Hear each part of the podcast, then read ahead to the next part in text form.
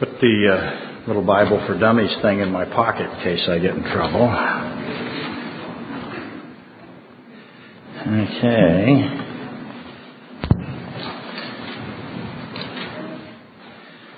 Computer and CD are all up and operating. Record the clock. Wow, I am really, really early.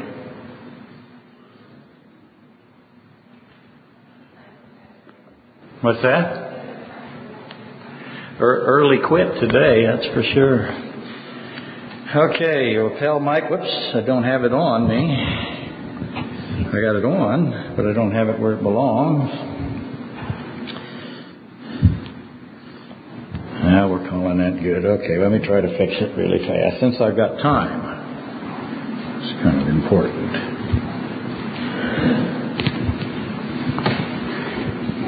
You think this is easy, but I'm a I'm a trained professional. Okay, now reach down, get my medicine. Ah.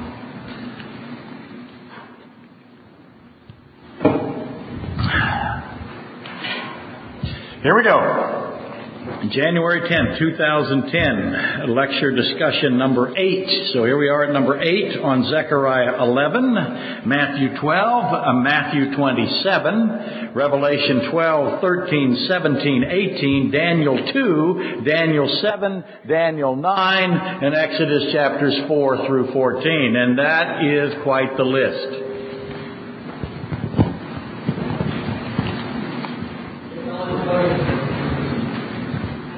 How are we doing now?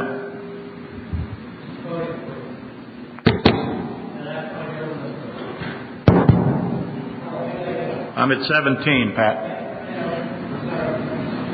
Okay, we'll figure it out as we on the fly here. That is quite the list. All of those uh, chapters, and nonetheless, it is the case. Those are the passages we're dealing with uh, today and for the next few weeks. And I realize that this is going to be like uh, spinning uh, uh, plates on those long sticks, you know, the Chinese acrobatics, and that's appropriate because last week was Chinese arithmetic, and so I know it's a lot to kind of keep in your head and a lot to keep on the keep spinning and up in the air, but do the best you can. Okay, once again, we're going to attempt to negotiate through Revelation 17. So when I'm turning, am I still coming over the PA? Okay, good. So here I'm at the board. We're at Revelation 17 today, but we're also at Daniel 2, Daniel 7, okay, and Revelation 13, because you cannot, you cannot understand Revelation 17 unless you have those others completely entangled in your uh, 17 studies. So we're going to throw in 2, 7, maybe a little of 9 of Daniel, and certainly some of Revelation 13.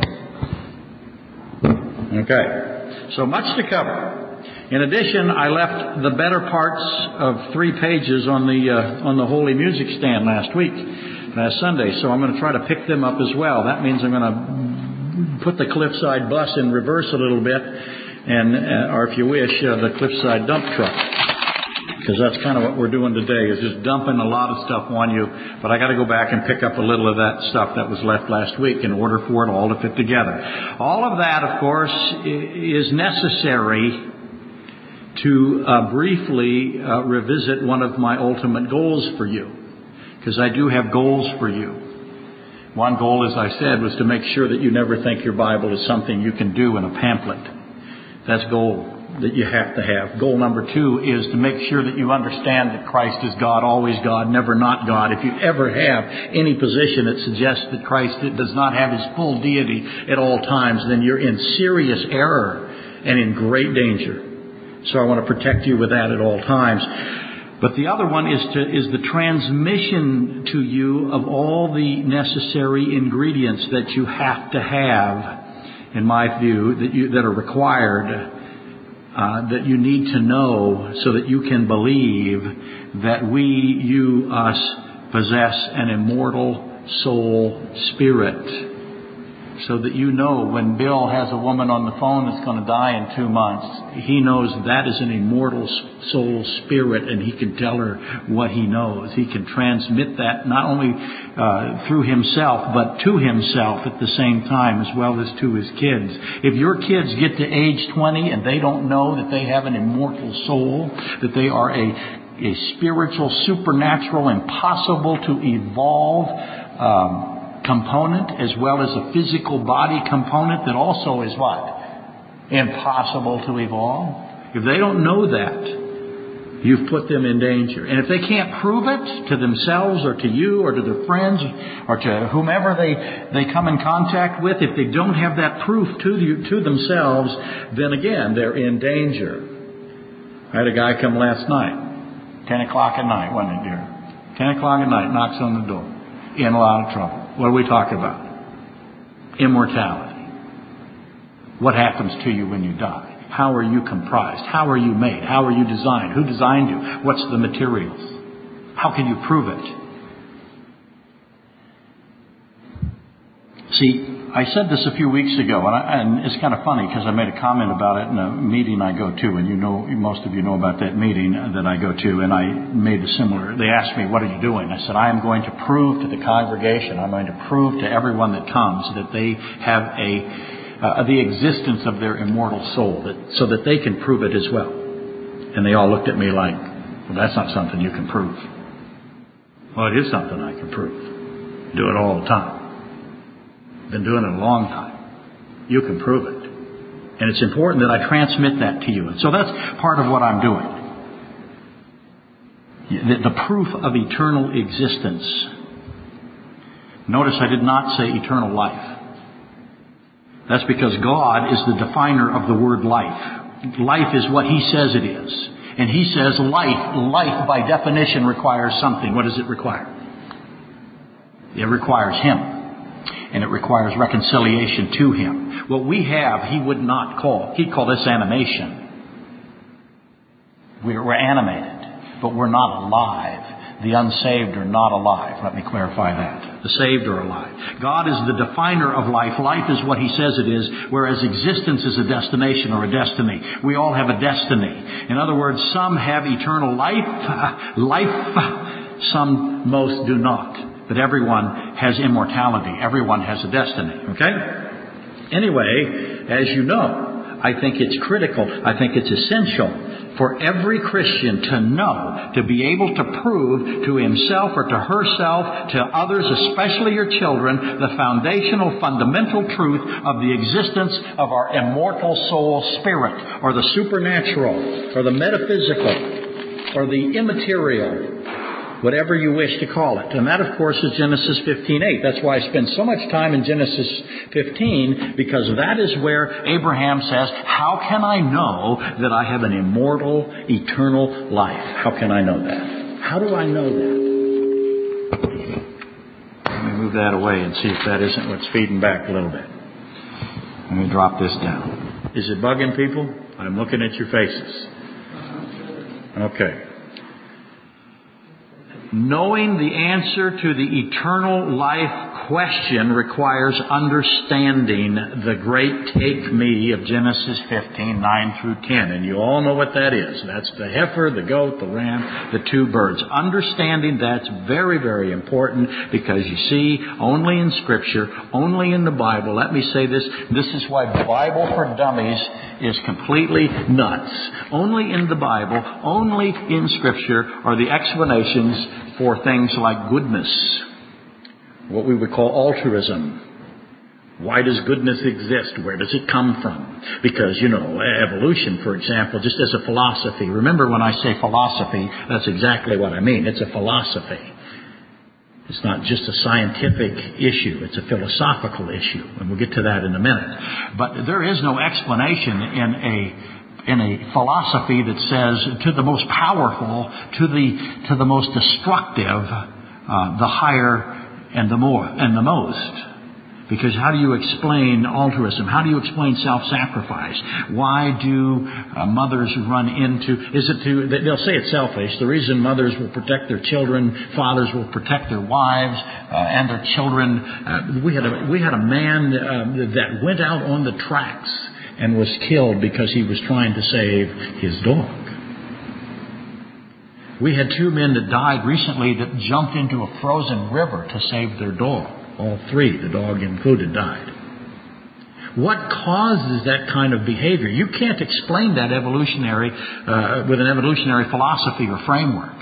There is no room for goodness in that system. So where does we know goodness is here? Where does goodness come from? The Bible is the only place that explains goodness, altruism, morality. It also is the only place that explains sin and evil and misery and injustice and death. Why it's there, why it's here, we all know it's here.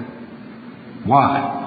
It's the only place that has an explanation for the creation of life, the restoration of this creation, and the purpose for creation. The greatest debate in science is does the universe have, have purpose?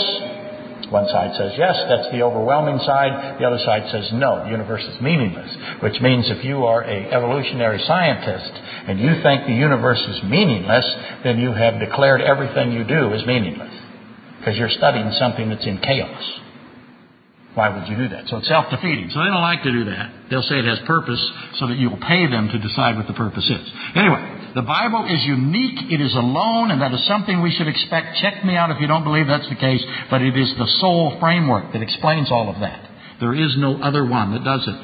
Not the Far East, not any of the other exotic religions. The Bible is unique. It is alone. And we should, as I said, expect that. And obviously, because why? Because the Bible, in our view, not in just our view, in the view of the Bible, probably isn't in my dummies thing here. I'll look. The Bible's very specific, and it says it is the inspired, complete, literally correct Word of God Himself. All right? So obviously, therefore, any discussion, uh, any proof of our design, any proof of our soul spirit existence and what its destiny is and how I can prove it exists, and any proof of how our soul spirit interacts and transmits to our physical body and animates our physical body must begin and end with Scripture. That's, that's the case. But saying that, noting that the Bible is peerless, it's also the case that within His creation, God has placed evidences of the supernatural reality. So I can find evidence of the supernatural reality. I can prove that you are a supernatural and a physical being incorporated into one that separates at death. I can prove that with evidences in creation. I can do it with logic, reason, and it's been done. That's why when people tell me you can't prove it, I just go, wow. I guess I should ignore everybody that has proven it. Because there's a lot of them. I didn't do this first. Don't think I did. But that's why I include physics and philosophy and logic and reason in the mix. I believe that it's important for Christians to give biblically based sound reasons for our beliefs. You've got to be able to do it. You're going to have that phone call from that dying person someday. By the way, when do you get those phone calls from those dying people? Because you don't think those are arbitrary, do you? When do you get them? You know the one I get all the time? It's really the saddest one. Not all the time, but often enough that it, it, when it happens, it's just really difficult. It's the one where the mother calls and says, Why didn't God hear my prayers? Because my son died. They're from soldiers, soldiers who die. I've had it now happen to me on the count four times. Soldiers who die. The mothers call because they went to their pastor. Most of them, all of them, went to their pastors and said, everybody else would prayed every Sunday for our sons and daughters in, uh, in the war. My son was killed. How come their prayers were heard and mine wasn't? And what did the pastor say? What would you say, by the way? But what did the pastors say? Yeah, some of them say something, things are so stupid. You didn't pray hard enough? Your son or daughter um, deserved it. By the way, that's the Clint Eastwood movie, right? We all got it coming. We all deserve it. But it's still an ignorant, angry, vicious thing to say. No, what they say is go find a pastor that can answer that question. Okay? And so that's where it usually happens. You must be able to explain this. The first thing I say to them when they call me, do you realize your son is not dead? Do you realize that? I can prove it to you. I can prove the physical body has died, but his being, his essence, his thoughts, his, his memories, his personality is immortal. Now what we need to talk about is where is his destiny? Where did he go? That's how you approach that. But you have to know it. You have to be able to prove it. That's why it's so important to you. Biblically based sound reasons for our beliefs. We should be able to do that. But we also should be able to discern the errors in the alternative systems. So let's add a little to that end while we're messing around. Since I had such an early start, we had to wait for people to come from the end of the football game because they intentionally missed the music anyway. But we know who they are. Can we blame? But the banjo was hot. Wasn't the banjo hot? Yeah, okay. See? You had to come to hear the banjo. Anyway, no, it, the words banjo is hot in the same sentence is rarely uttered. That's just uh, that just doesn't happen. That's that old joke, right? I've only got five jokes. I repeat them all the time. What do you tell? Uh, what do you say to a banjo player in a suit and tie? What do you say? Would the defendant please rise? That's right. Okay. Okay, thanks for laughing. Move to the front row. Now, let's add a little, as I said, to that end. Let's re-examine some common atheistic suppositions. Remember now that atheists are committed to a philosophy. Let me write a few of them on the board here really fast. It's reductive. Reductive materialism. That's probably the most prominent aspect of what we hear today. Uh, reductive materialism. There's also monistic materialism, and I've said, I've talked about that all the time. The belief that we are purely physical, and at the end of our physical life uh, is the end of our existence. And then there's empirical realism. That, um, that you're going to run into all the time. So you have to know what these alternative systems are, these alternative philosophies. Can everybody see that? Reductive materialism and empirical realism as well as uh, monistic materialism. You see the material I- involved in both of those. That means they're focusing on the physical, the material they are not focusing on, they don't care about, they don't think exists, the immaterial or the supernatural. And so they're committed to a philosophy that incorporates those three, and I just put the two on the board, so remember the third one yourselves. Slight differences between the terms, but all atheists accept all the aforementioned. They accept it all as truth. To boil it down, reductive materialism seems like a very difficult term, but it's not. Reductive, reduce materialism taking materialism and reducing it, taking material and reducing it. That promotes the belief that physical material or physical material reality is the only reality and that physical reality is reduced to subatomic particles. Therefore, human beings are just merely physical and those physical parts are little tiny particles electrons, atoms, quarks, if you will. Pick your particle. Reductive materialism says that you are tiny little parts. We reduce you to tiny little parts. And we looked at all the parts, and there is no soul in them. So that's what you are. That's what everything is. It's material.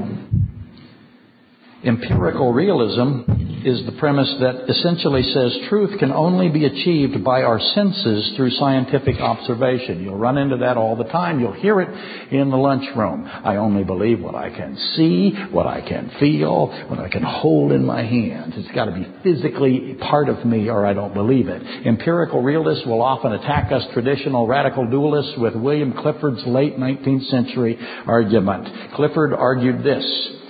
It is wrong always, everywhere, and for anyone to believe anything based on insufficient evidence. In other words, what's he saying? If you don't have evidence of it, it's wrong.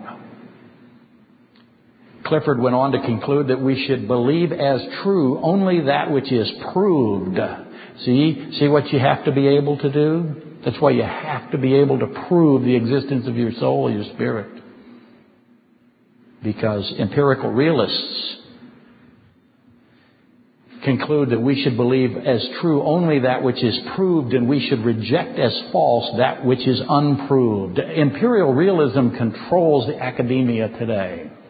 So, if you're going to walk into an academic setting and you say, I'm a Christian, I believe I'm going to exist after my physical body, I believe I have a continued immortality that is supernatural, that is metaphysical, that is immaterial, they will say to you, the absence of evidence is evidence of absence. That's their famous quote. Let me repeat that. The, uh, the, absence of evidence is evidence of absence. So if you cannot produce any evidence, then you have nothing.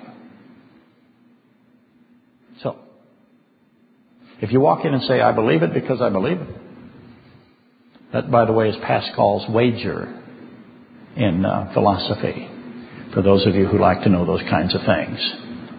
Pascal's wager has merit, but essentially it ultimately becomes I believe it because it's the best thing for me to do. I can't prove it. I just believe it because it's good. And it works. And, and it's fire insurance, just in case. Why not do it? Because if turns out to be true, at least I avoid that final destiny of, of uh, torment. And again, as I said, it has merit, but it will not work well for you in the arena of ideas. See, once they say the absence of evidence is evidence of absence, they immediately leap to, therefore, we have no soul, no spirit, no immortality, no existence after physical death. Because why? Because they say you have no evidence of it. And what do I say? Oh, yeah, I do. I have evidence. See, after they say that, they say, well, you have no evidence of God. There is no God. There is no creator. There was no creation. There is no designer because there is no physical proof. Proof? You, you see the progression? You got to know why they progress this way and how. I'm often confronted with Clifford in one form or another, especially from returning college freshmen. Uh, that's who they go to college for the first time. They run into this uh, empirical reasoning and empirical materialism and they come back and they think either two things. Either they're devastated by it, that's the Christian school kids, they go, and they run into it and they come back with no face. They're absolutely wiped out. Is the Christian school doing a good job with those kids? No. They're failing them miserably. They're getting, getting slaughtered out there because the Christian kids stand up and then they just get cut to pieces. So I either get those kids coming back to me or I get the other. I get the, uh, the returning college freshmen that are anxious to attack me with it because they think it is irrefutable, that I can't deal with it. I have something that that older big boned fellow who eats most of the buffet, I have something that he can't solve. And in both cases, it's, it's discouraging to me. It is. It's in both cases. Either freshman that comes is discouraging because the premise is really quite elementary. It's very simple. It's not thought through well. It's been destroyed. It's something that's easy to refute. So either group of freshmen should have quickly discarded it. There should have been somebody in their sphere that just booted that thing across the room without any eh, difficulty. But those people are rare now. So that just tells me that the church has lost its intellect, its ability to think through simple things even, much less, well, here's the church right here dumbing down the Bible as fast as it can in order to do what? Make as much money as possible. Because the rule is always the same. I can get money from stupid people. That's easy. I brought it up for you to ponder while I'm going to move on to Revelation 17. I want you to start out thinking that, yes, this is easy. I should be able to slaughter this argument. Okay? That's true. I want you to ask yourself, what's wrong with Clifford's assumption? Because that's the way you should always approach it. You, ha- you have something that attacks the immortality of the soul or the deity of Christ or the, um, or the existence of God. The first thing you think is, not is it, oh, it's true. You never think that. What do you think? Why can't I figure out what's wrong with it? Because it's got to be wrong. I know it's wrong. How is it wrong? So ask yourself, what is wrong with Clifford's assumption besides the obvious? I'll give you one obvious. See, they believe, empirical realists say, I have to be able to see it, I have to be able to touch it, I gotta be able to taste it, I gotta, uh, what's the other one? Smell it, see, and I gotta be able to hear it. Empirical realism requires the human senses. They will say to you that if my human senses can't find it, then it doesn't exist. And if it doesn't exist, it isn't true. See, that's a presupposition, isn't it? That presupposes something. The obvious presupposition is that human senses are adequate to find everything. And they're not. Yes, sir. Well, they'll, they'll tell you that they have found evidence of evolution. Now, you'll dispute it. You'll say it isn't evidence, but they don't care. They're the ones who find it. They can hold what they believe is something that is quite ancient We'll argue about permineralized, permineralized, I barely got it out, permineralization another day. We've done it before. But no, that never works. But just recognize that they say that the human senses, the humanity, humanity possesses all that is needed to observe everything, to prove everything. If humans can't touch it or hear it or taste it or smell it or see it, it doesn't exist. Really? Let me ask you something. This is what I always start with. Do you have any ideas can you touch them? An idea, a thought. Put that thought on the end of something for me so I can take a look at it. Put it on, put your thought on a uh, little slide so I can look at it under a microscope. Put your feeling. Put your consciousness. Put your memory. Do memories exist? Does your personality exist? Does your being exist? Do human senses, can you touch your being? See. It has been logically destroyed. The idea that existence depends on human ability and senses is silly. It's been logically destroyed. Uh, probably the most famous is George Berkeley, the English philosopher. It's called Berkeley's Perception. By the way, it's a couple hundred years old. By the way, you know about Berkeley because some of you know where the college that's named after this man is. It's California, Berkeley. It is not. It is Harvard's the same way, by the way. They name things after men who were who were brilliant, godly men, and then they destroy them. It's just amazing how they do it. But Berkeley, George Berkeley's perception 200 years ago that has never been dealt with by the empirical realists. Uh, essentially, Berkeley concluded philosophically the same thing the quantum physicists do today, that there is no physical reality. The opposite is true. Everything that you touch and feel and taste, and none of that's true. He has a famous thing where he has a guy kick a rock. Guy kicks the rock. He says, okay, is the rock there? Yeah, it hurt. No, it didn't. The rock is only there because you believe it's there. Your, your perception makes it there. There is no physical reality. That's where he went, logically. So he ends up, as I said, the same place where the quantum physicists do, because the quantum physicists say that everything is nothing.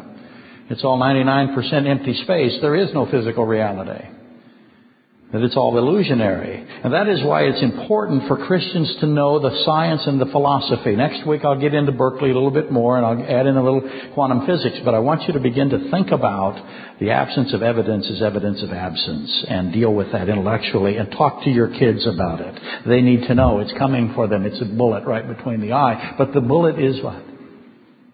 Not real. There you go. And that's why it's important to talk to people who are dying, because re- dying, uh, dying does something. It makes you everything but a reductive materialist and an empirical realist. It teaches you the truth about what is real and what is not. Okay, Revelation 17:8. Here we go. Actually, 17:7. I threw all that in because I had time. and because it's important to you. We'll do this over the next six months anyway. So here we are again, 17.7. And this is very important. Let me flip it over. This is so cool. Yeah. Hey, let me try something. I gotta try it. I've been thinking about it for months. oh, okay. I have to practice. I was afraid to throw the drum set into the congregation. Okay, here we go. There it is. But the angel said to me, Why did you marvel? This is the Apostle John. The Apostle John should not have marveled. Said this last week. This is the Apostle John, the one that, the beloved of Christ, the one that sat as close to him as he could, that held on to him, and he is marveling over the beast and the scarlet woman or the great harlot or the great whore. And the angel saying, Why did you, you, John, why are you marveling at this? You should have had this worked out. This shouldn't stun you. You shouldn't be amazed at this, which means what? You shouldn't either. You can study John. You can read John. You have John. You should be able to figure this out too. You shouldn't be marveling. You shouldn't be looking at Mystery Babylon the Great, the mother of harlots and the abominations of the earth. I saw the woman drunk with the blood of the saints and the blood of the martyrs of Jesus, and when I saw her, I marveled with great amazement. You should not be marveling. The angel said to me, I love that part, because what do I do with it? I put myself there. Why did you marvel, Steve? Dummy.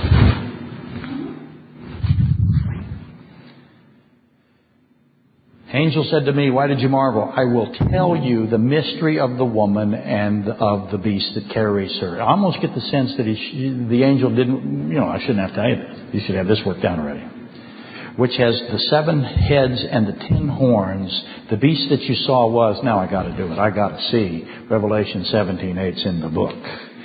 Uh, no.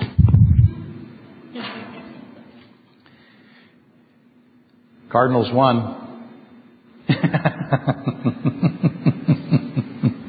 and you're just in time. We're just starting the sermons. Perfect. Yeah, nicely done. The angel said to me, Why did you marvel? I will tell you the mystery of the woman and, and, of the beast that carries her, which has seven heads and the ten horns. The beast that you saw was and is not and will ascend out of the bottomless pit and go to perdition, and those who dwell on the earth will marvel. So not you, not the Christians, but the ones left behind, the ones in the tribulation, they're going to marvel at this. But not you. You should know. You should have this figured out. You should be teaching your kids, talking to your neighbors. And those who dwell on the earth will marvel, whose names are not written in the book of life. In other words, who should marvel at this? The unsaved, not the saved. From the foundation of the world, when they see the beast that was and is not and yet is. Now, when you see that repeated in the Bible, that's usually because the uh, author thinks, God thinks, the Holy Spirit thinks through the writer that you need to hear it at least twice, maybe three or four times. So pay attention to the, the beast that you saw was and is not and will ascend as that is important information. Here is the mind which has wisdom. The seven heads are seven mountains on which the woman sits. There are also seven kings. Five have fallen. One is. The other has not yet come. And when he comes, he must continue a short time. The beast that was and is not is himself also the eighth and is of the seven and is going to perdition. Again, he repeats it because he wants you to understand that particular aspect. The ten horns which you saw are ten kings who have received no kingdom as yet, but they will, but they receive authority for one hour as kings with the beast. These are of one mind and they will give their power and authority to the beast. These will make war with the lamb and the lamb will overcome them for he is Lord of lords and King of kings and those who are with him are called, chosen, and faithful. Okay? now it's very common for Bible scholars to propose what I just read, Revelation 17, 7 through 14, is referring to the beast phase of the lion, bear, leopard, and beast. I'll leave it here for a second. Um, I'll put it over here. The lion, the bear, the leopard, and then the beast. Very many scholars, if not most, believe that the beast in Revelation 17:8 is the uh, final uh, Gentile empire in some form or another. And many will conclude that it is in fact the Roman Empire is what's being spoke here. So they say the beast of Revelation 17:8 is best understood as the final kingdom of the age of the empire, of the age of the Gentiles, sorry, that began in 586 BC with Babylonian. By the way, Babylonia taking possession of Israel. Let me say this and turning and bringing them into captivity in Babylon. Whenever you say Tower of Babel, start to correct yourself. Start saying Tower of Babylon. Same word. That'll help you, by the way. So that you see all the Babylons. You go around and collect the Babylons. So they say that this is the final Gentile empire. Here is the first empire, Babylon. Here is the second empire, Medo-Persia. Here is the third empire, Hellenistic or Greek, Alexander the Great. Here is the beast that is the Roman Empire, and we are still in the Roman Empire today just one form of it. It's still the Roman Empire. It's called the East-West stage or the two-division stage. And that, by the way, is true. We are still underneath, if you will, the framework, again using that word, of the Roman Empire. And that's how this is best understood. So the beast that you saw was, is referring to a kingdom, was, was and is not, that's again a kingdom or an empire, and will ascend out of the bottomless pit. So they're saying that this is about a kingdom. This is about the Roman Empire. So the, the Roman Empire that you saw is no longer in existence at the time of John, and this 51 to 96 AD is what most will agree. That's the span in which John uh, wrote the book of Revelation. So the beast, the Roman Empire that you saw was, was the Roman Empire gone 96 AD? No broke apart in the 300s. Didn't completely collapse in Constantinople until 1434. So is it best understood the Roman Empire that you saw was and is not at the time of John is the Roman Empire? See, that I think is really trying to beat the fit. So I obviously disagree. I don't think this is talking about the final Gentile empire, though it is true that the final Gentile empire is also called a beast. So that's true. But I don't think this is talking about the empire. The beast is two things. The beast is a kingdom, and I said last week, it's necessary to separate the beast that is the empire from the beast that is the person the Antichrist, the Zechariah 11 evil shepherd. So I have a beast, that's true. I have a beast that is the final Gentile empire, but I also have a beast that is a person. And that is why I think Revelation 17, 7 through 9 is talking about a person, an individual. Remember, it's wisdom to know who this individual is. That is the 666, right? If I know who this individual is, I have great wisdom. I believe we can know who this is because John knew him. If I'm correct that this is a person, I'll get into that in a minute. My, my, well, let's just do it now. Let's ask the obvious question. John wrote this. So John saw the beast. The beast that you saw, John. John saw the beast. So the beast was alive. If it's a person, the beast was alive and John saw him. If the beast is a kingdom, the final empire, then, beast, then, then John saw the final empire. The beast was, which means the beast is not now when John is writing this. So that eliminates the final empire. That means it's a person. So I have a person that he saw and that that person was and now that person is not, okay?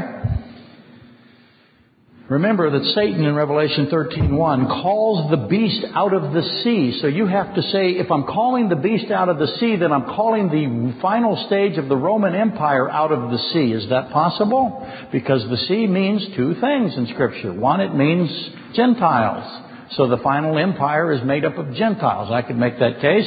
Or the sea means judgment, such as the Noahic flood, such as going through the Red Sea. That's judgment. Noah's, Noah's ark. The sea is judgment. It's also Gentiles. That's true. So I'm calling the beast, if my position is correct, I'm calling an individual person out of the judgment of the abyss. So why, if I'm right, and of course what?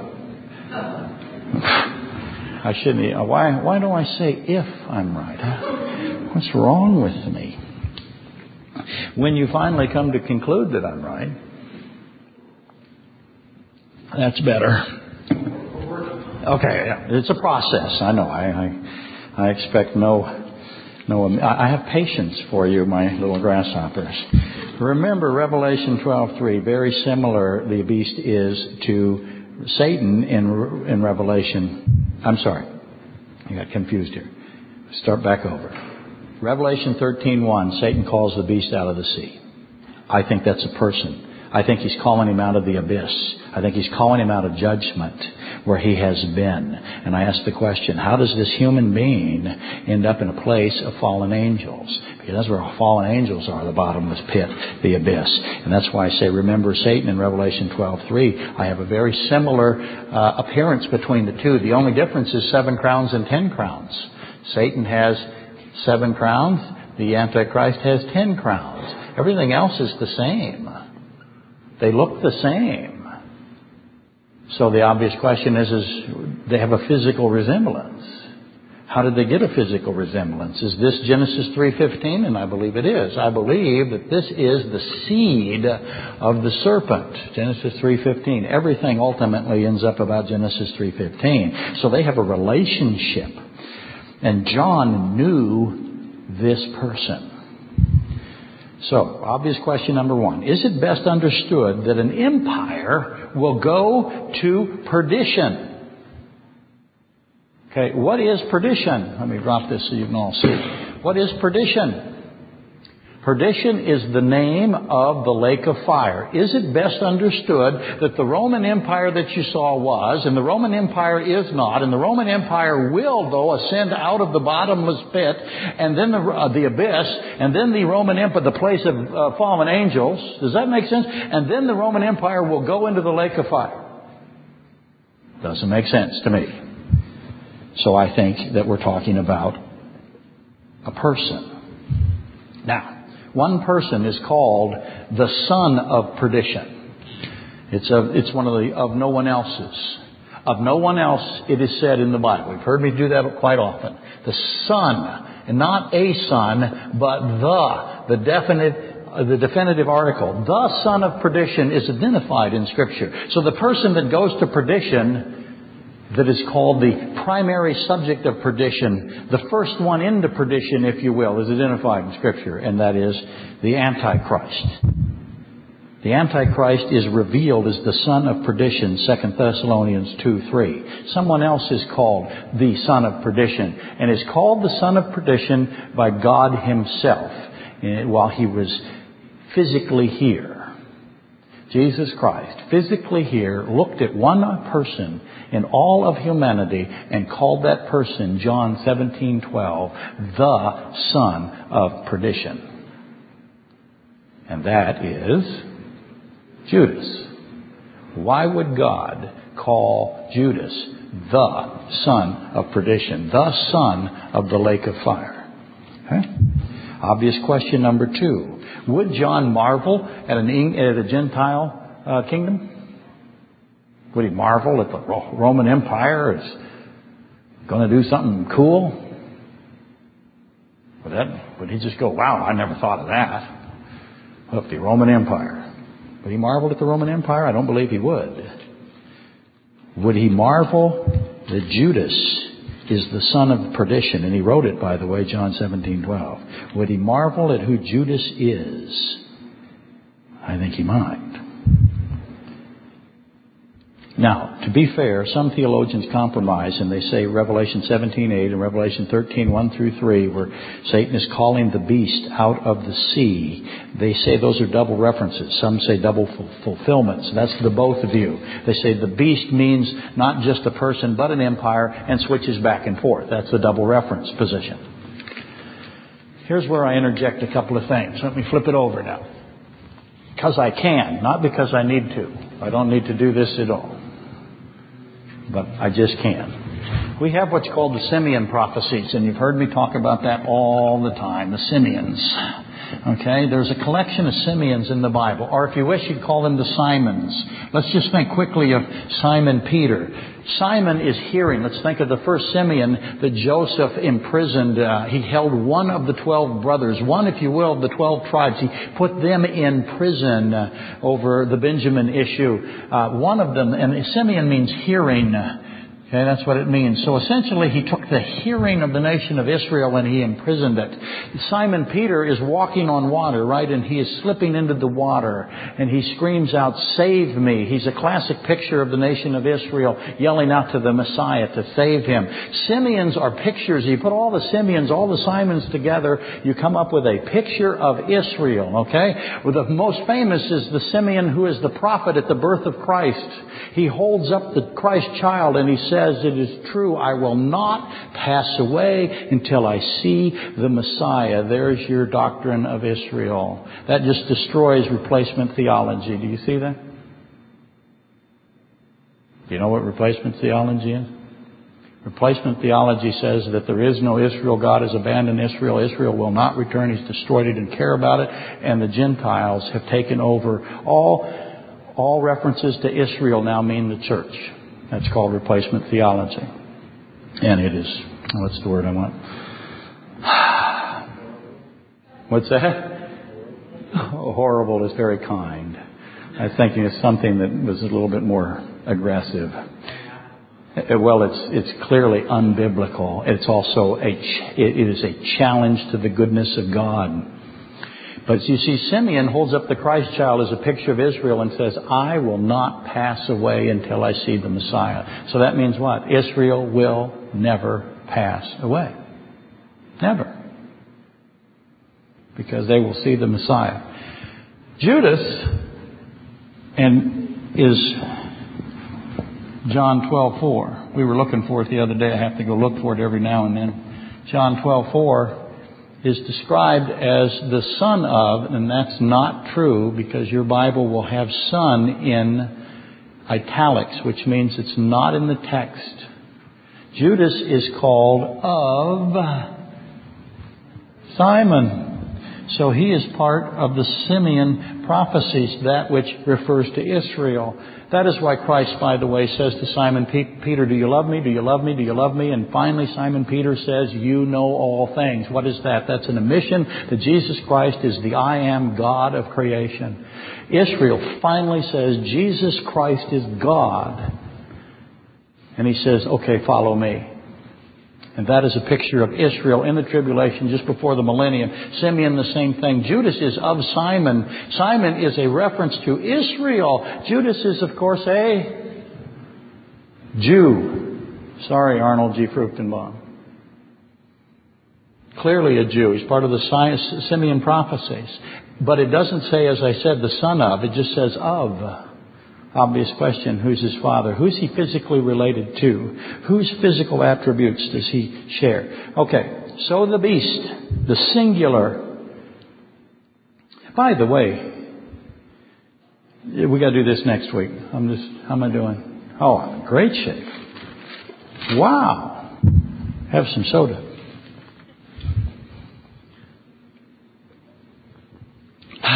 See, I really can do it. I can. I can actually end on time and write just what I can. Now that I have my dry erase board that rotates and is the platinum model, how I'm finishing on time every week. It's a piece of cake.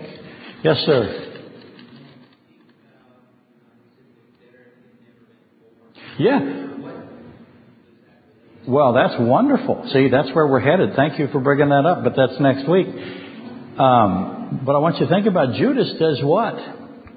See, a bunch of things are happening. Oh, golly, let's just go and have fun a little bit. Let's hope I don't run out of time. I see that. I see that. I can do it. I just have to write really fast. Something very powerful was in John 12. Go to John 12 really fast. See, this is where Judas, the first recorded words of Judas are here. We've got to have the first recorded words of Judas. Because he says something here. He comes up and he wants to stop the anointing oil from being poured on Christ. Why does he want to stop the anointing oil? He didn't like that anointing oil. And he gets all of his other apostles, all of his other disciples to go along. He is by far, John records his words and John records his prominence. He is by far, and I would expect this, the most powerful of all the apostles. And he has the money. He is the most trusted one. He has the money box. Now, the money is for the poor. And here's this wonderful statement. For the poor you have with you always, but me you do not always, you do not have always. Now that is clearly, without question, a reference to what prophecy in the Old Testament? Come on, you can do this. Zechariah 11. That is a Zechariah 11 prophecy fulfillment. I would expect that. The poor of the flock are brought up by Christ when he is talking to Judas about the money. Now, does Judas need the money? No. He can make as much money as he wants. It isn't about the money. What is Judas doing with the money? Why does he want the money box? Christ knows, of course, who Judas is and who Judas will have inside of him. And Judas is called a thief, and you must know that everything that Judas has to say is a lie, is a trick, is a trap. So how is this a trap? Why was this fragrant oil not sold for 300 denarii and given to the poor? That is a lie and a trick. And Jesus Christ answers that back, Zechariah 11. And no one got it because this is the idle shepherd and the good shepherd of Zechariah 11. Judas is interested in money. Why? He doesn't want the money. And so Judas is stealing. Does Christ know he's stealing? Well, yeah, he's omniscient. So why is Judas doing this, knowing that Christ knows it? Does Christ, does Judas know that Christ is omniscient? It's a very interesting question. It's a very complicated thing. So anyway, the beast, the singular son of perdition, is what's going on in 17:8, not the fourth Gentile uh, empire. Does this explain why Judas, Matthew 27, threw the, the, the, pieces of silver, the Zechariah 11 at the temple potter? Yes, it does. The was, the is not, will, will ascend, go to perdition. I submit that this is simple math. You see, because Judas is called perdition the son of perdition. He, uh, the beast comes, will go to perdition. Okay? The Antichrist is called the son of perdition. So I'm, I'm going to say it's math. Perdition equals perdition equals perdition. In all three, whoops, in all three verses, that they're all the same. In other words, John 17:12, where Christ calls Judas perdition, that's equal to 2 Thessalonians 2:3, where the Holy Spirit through Paul calls the Antichrist perdition, and that's equal to 17:8, where John calls, John calls, John points out that the Antichrist and Judas are both called the son of perdition.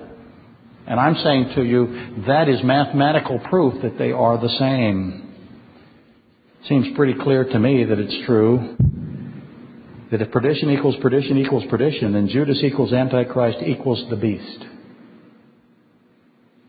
That, I think, you will eventually, before everyone jumps up and agrees with me, we got to keep going though. We got to go to Daniel 2. You see, Daniel 2 and Daniel 7 describe the times of the Gentiles, and they must be compared in order to properly comprise the prophecy that is the stages of the times of the Gentiles. So let's do that really, really fast.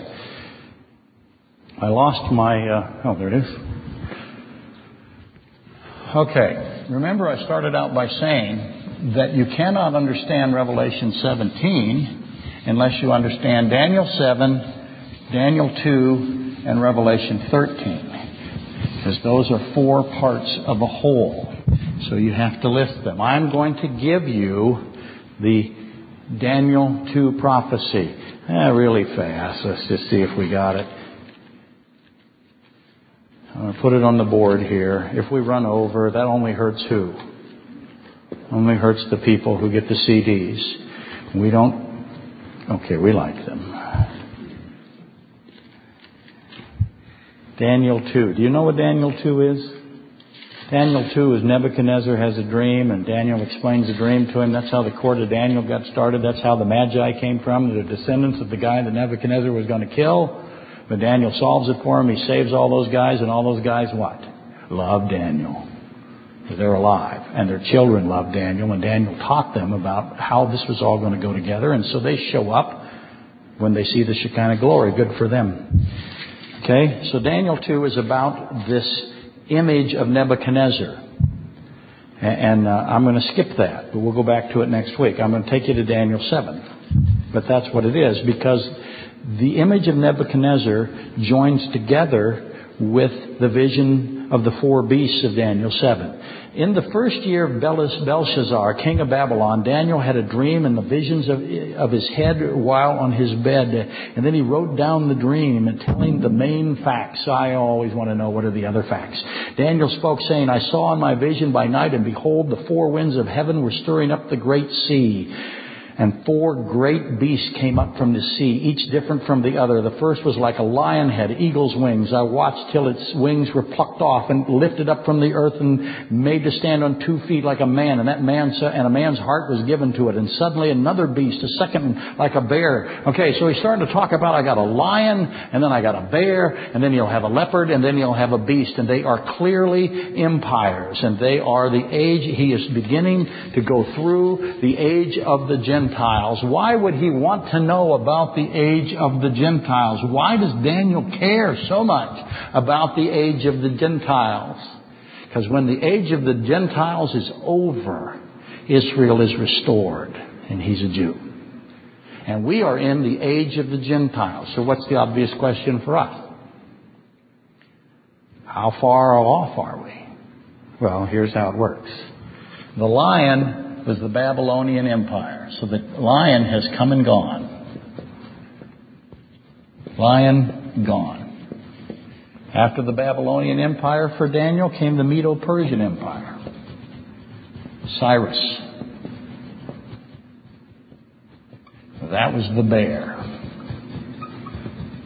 Then will come Alexander the Great and the Hellenistic. Okay? That's the leopard.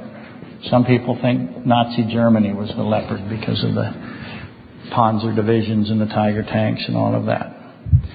And then those, those three are gone. And then we have the fourth. Now remember in Revelation 17, Revelation 13, five have come, one is, one is yet to come. Again, talking about empires. So then I finally get to the, the beast, but I don't get the beast immediately. I get a prelude to the beast. You can call it the beast if you want. The final, the final Gentile empire. And we are there. We are in the final Gentile empire. So now, I'm going to get rid of these guys. Those are your four. I'm going to put the beast over, uh, let's put him here. So we're now in the beast empire what some would call the Holy Roman Empire. Okay, the Holy Roman Empire started out with the Tarquins.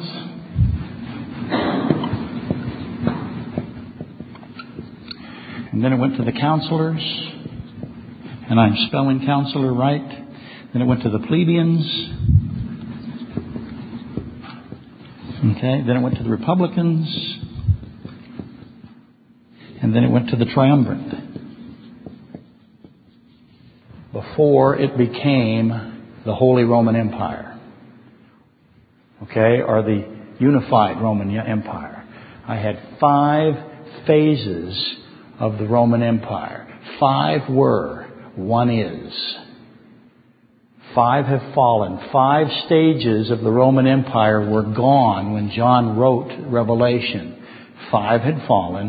One is. The one that is, is the Roman Empire, the united stage of the Roman Empire. So, then we got it. Now it's going to come from here, and it's going to go over here. And I have a united stage of the Roman Empire. That's one is. That's where John was. One is yet to come. Okay? And so I have I have five heads, And then I have what's called the sixth head. And the sixth head, so here's the first head of Revelation 17 13, second head, third head, fourth and fifth, right? Now I'm in the sixth head. The sixth head, it divides up. I have 21 seconds, I'll almost be done. The sixth head divides up. It's in a united stage. It's in the two division stage. Daniel makes that very clear. Next week, we'll, we'll, all of this, you'll begin to see how all of this fits together. We currently are in, right now, 19, what is it? Okay, 2010 is in the two division stage of the Holy Roman Empire. What's called the East-West stage. Constantinople fell in 1453 and Rome fell in 476. And we were divided in uh, uh, 325 or so, uh, 364, sorry. It divided in 364. We are still in this because when the, when the, when the uh, barbarians, if you will, took Rome, they Charlemagne took the Roman Empire up into France and it became the Holy Roman Empire of Charlemagne. In 1453, when uh, Constantinople fell to the Ottomans, then uh, it moved up into Russia where it became what?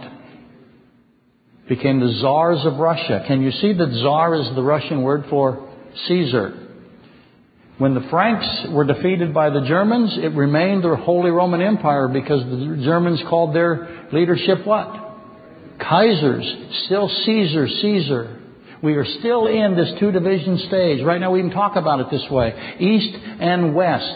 We have the Eastern Bloc nations, the Western Bloc nations. That is the two division stage of the Holy Roman Empire. We're still there. We have a one world government that comes. Are we on our way to a one world government? Daniel says you're going to have a one world government, and then you're going to have a ten world division. And then you're going to have what? What are you going to have after that? That's right. You're going to have the final head, the seventh head, and that will be the Antichrist. Has total control. He devours the entire world. That is what Daniel predicted in the 500s BC. So far, he has got it absolutely perfectly right. We are waiting for three stages and one head. Next week, we'll finish all of this off, and you will become able to defend your immortality. Okay? There you go, guys. Let's rise and be dismissed.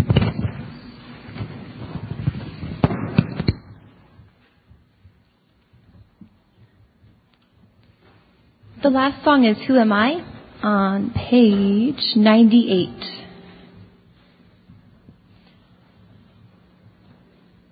Ninety-eight.